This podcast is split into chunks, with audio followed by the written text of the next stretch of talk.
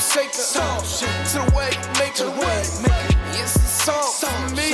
It's a salt for me. Salt shaker. Salt shaker. To the way make the way It's a salt for me. It's a salt for me. Hey, welcome to episode four, part one of It's the Salt for Me, brought to you by The Salty Christian. I'm your host, Marie. I invite you to subscribe, share, and comment. We have new episodes every Thursday.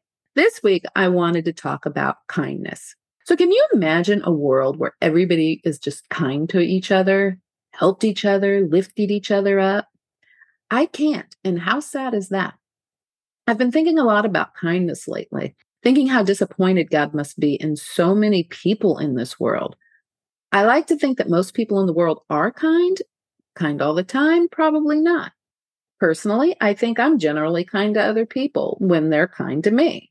But there are times when things have come out of my mouth that had no business coming out, or I did something I shouldn't have because I felt some type of way about how I was treated. I've been trying to correct that more and more every day.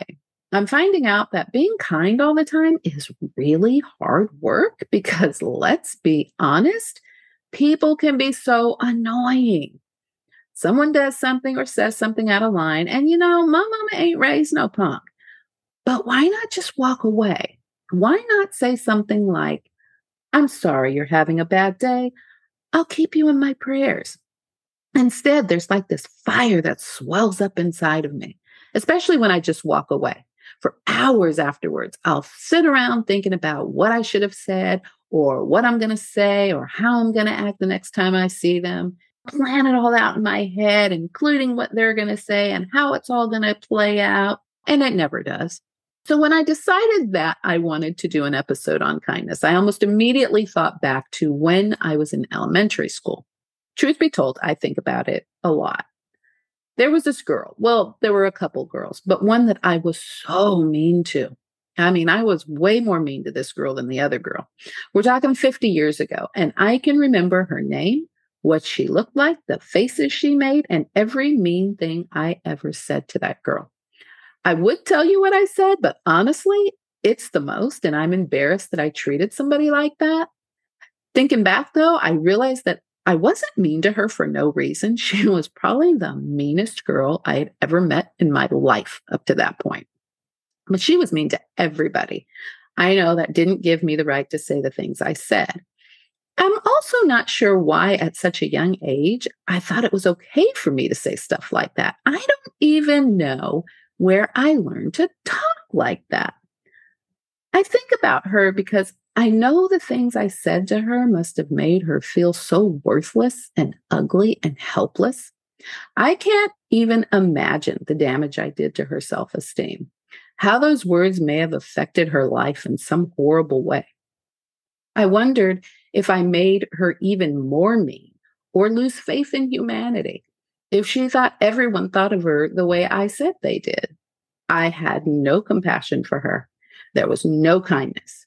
Maybe she need she just needed a friend, someone to be kind to her. Maybe she was going through something at home that nobody knew about.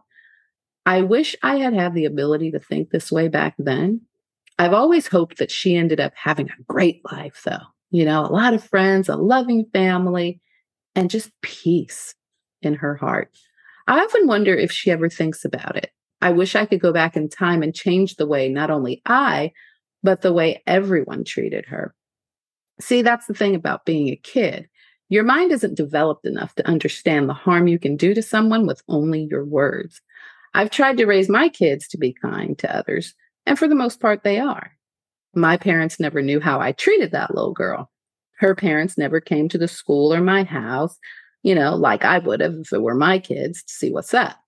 Because if that happened to my kids and I knew about it, me and the parents, we were going to square up. So maybe her parents didn't know. Maybe she couldn't talk to her parents. Maybe she suffered in silence. Maybe she still suffers. I know I do because I feel so bad about the things I said to her. So the other girl I mentioned that I was unkind to, I guess to this day, I don't really feel as bad as I should. she was the stinky girl in class, the girl that peed in her chair, the overweight girl. Yeah, I was a little mean, but I actually had a lot of compassion for this girl. I tried to befriend her because I felt so bad for her because everybody was just making fun of her. So I invited her to birthday parties. You know, she lived down the street from me. And I really tried to be her friend when nobody else was available, of course. and before I go any further, I just want to state for the record that, you know, the saying, sticks and stones will break my bones, but words will never hurt me. That's about one of the most ignorant phrases I think I've ever heard in my life because there have been times in my life where I would have gladly had a broken bone over some harsh words that were said to me. And the thing about words is that they can't be taken back. Sure, you can say, I'm sorry, I didn't really mean it, but you know deep down that those words really come from a dark place. And in my opinion, they kind of hold some truth. It may not all be true, but you know what you've kept silent about, what's been building up inside of you but you've tucked it away because you don't want to hurt somebody's feelings. Anyway, I guess it all fell apart with me and Stinky when we were in junior high school. I would stop by her house from time to time to say hi and hang out because I knew she didn't have any friends. She was white and she had three or four brothers or sisters, one of which was an adopted black boy. So I went over her house one day and we were in her room hanging out, and her brother, the adopted black boy, came into the room and he was teasing us. I thought he was funny. you know, he wasn't saying anything out of line. He was just being a funny kid. Well, the next thing I knew, she was fire red, chasing him down the stairs, screaming at the top of her lungs, You effing ninja! You effing ninja! And you know she wasn't saying effing or ninja at the, that time. anyway, I understood at that moment why she had no friends. I felt so bad for that boy and what he must have been subjected to on the daily because everybody was home, but nobody said anything. Mind you, she's yelling that out, not taking into account that the only person who is trying to befriend her is the little black girl standing at the top of the stairs in that moment, I wanted to scream back at her so bad. Hey, fatty, I'm standing here too. Why are you saying that? And by the way, you still stink. you know, I just wanted to go off, but I didn't. I left her house that day like we had never met. She didn't deserve to have any friends as far as I was concerned. The sad part is that I still just really don't feel bad for being unkind to her at times.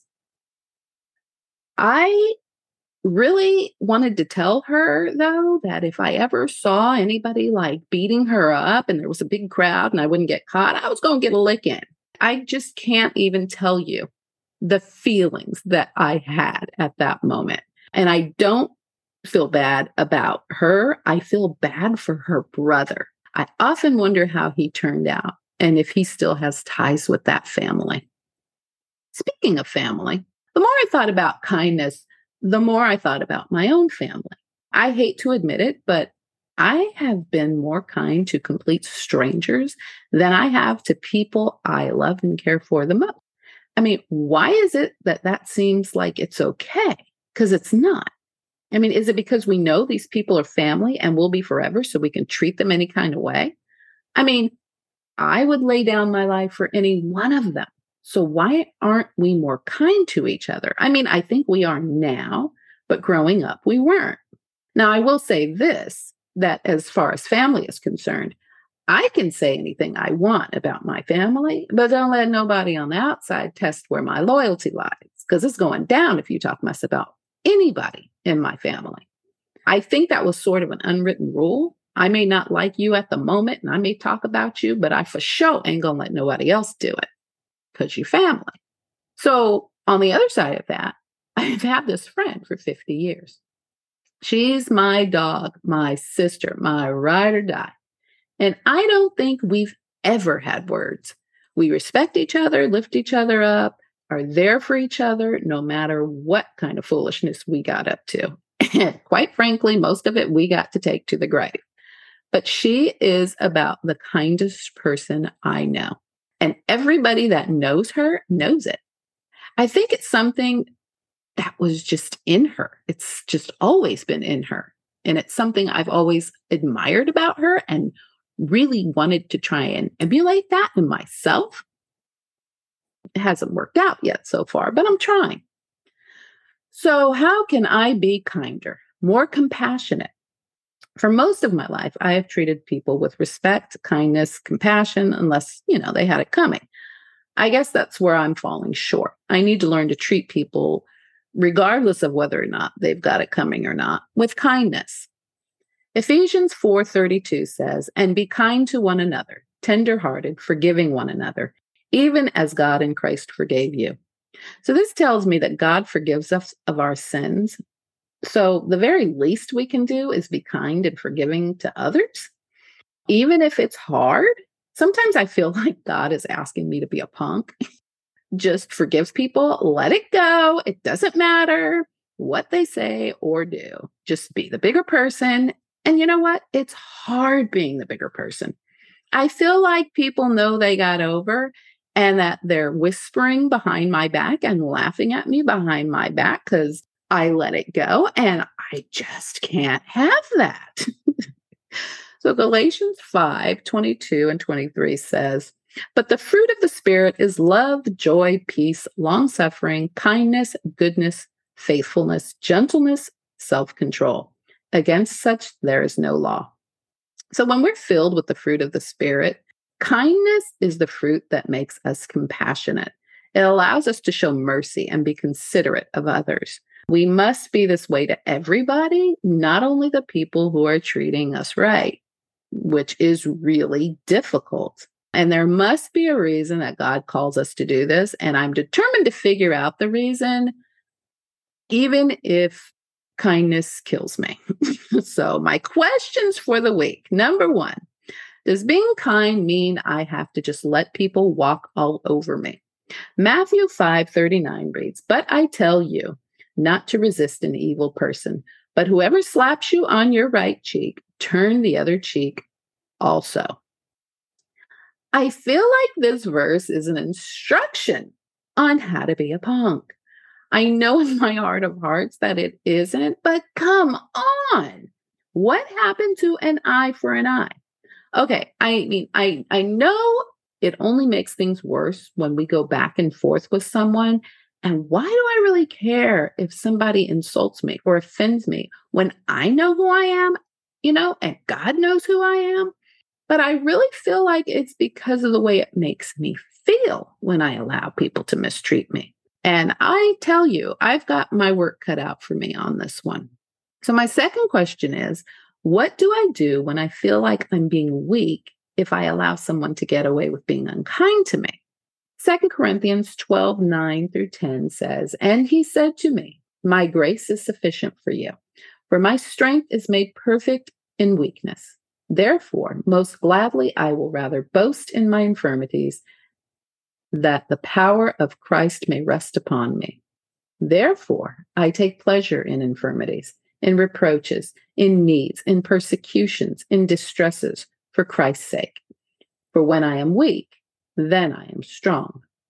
So, this tells me that perhaps I should focus on God rather than my weakness because His grace is sufficient. When we are weak, God is strong. God's strength is made perfect when we look to Him. I guess I'm going to have to try and see what happens. My third question is Do I still have to be kind when the person just has a mean spirit toward everyone? Or will God let that one go? Matthew 5:44 says, "But I say to you, love your enemies, bless those who curse you, do good to those who hate you, and pray for those who spitefully use you and persecute you. Now, how in the name of all things holy am I supposed to do that? Okay, so I've actually been trying to do that as part of forgiving people. I've been praying over their lives and asking God to bless them. And let me tell you, it feels really uncomfortable. And I feel like I'm just being fake, and God knows I'm fake. So what? I mean, part of me really means it, and the other part of me really wants to mean it. So I'm not sure if it's canceling out the whole thing. I guess I'll have to keep this practice going with the hopes that one day I will be more like God.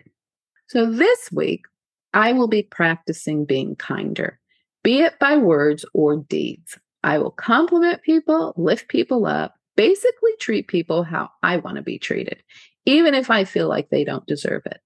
I know God has shown me kindness and mercy when I surely didn't deserve it. So I also challenge anyone with young children to teach them about kindness and compassion this week. Talk to them about it, but also lead by example. Show them how good it feels to be kind or do a good deed for somebody else without expecting anything in return. Let them know how their words can really hurt someone and stick with them. But also let them know that sometimes other kids are hurting and that's why they act the way they do. They need some kindness. They need to know that they're not alone. They may need a friend, and how befriending the nerdy kid or the kid who is just different, that could end up being one of the best friendships of their lives. Let them know that they shouldn't worry about being kind or they shouldn't worry about being popular. They should worry about being kind. Let them know that kindness could save a life. You know that feeling you get at Christmas time when everybody seems so warm and kind and friendly and loving and giving. I'm going to try and treat people like that this week because imagine if everyone did this all year round. I mean, we would feel so good all the time. Like, seriously, what a wonderful world this could be. Whatever happened to random acts of kindness? Is that still a thing? I don't hear about it as much anymore. And can we bring it back? I don't know about you, but I know that when I am kind to people and help people and give to people, there is no better feeling in the world to me than that. So why not strive to be that way all the time? To have that feeling all the time. Not to brag about what I did for somebody, but for my own happiness and my own peace of mind, knowing that I helped make someone's life a little easier. And it's not just about things that cost money. Kindness comes in all forms. A simple compliment can go a long way. A nice smile and a have a good day could make somebody's day a little brighter. Hey, I was thinking about you and I wanted to let you know you're in my prayers. I'm always here if you need me. Let's get together for that coffee. I've really missed you. I may not say it often, but hey, I want you to know I love you and you really mean a lot to me. All of these things and so many more can help play a part in bettering someone's day or maybe even their life. We don't always know what people are going through or when they need a kind word or gesture. Just be kind. I hope you've enjoyed this episode on kindness. I urge you to go on this journey with me. If you do, please reach out and leave a comment on how it worked out for you, and I'll let you know how it goes for me. I again invite you to subscribe, share, and comment. I'll catch you on the next episode of It's the Salt for Me. Until then, be blessed and be a blessing.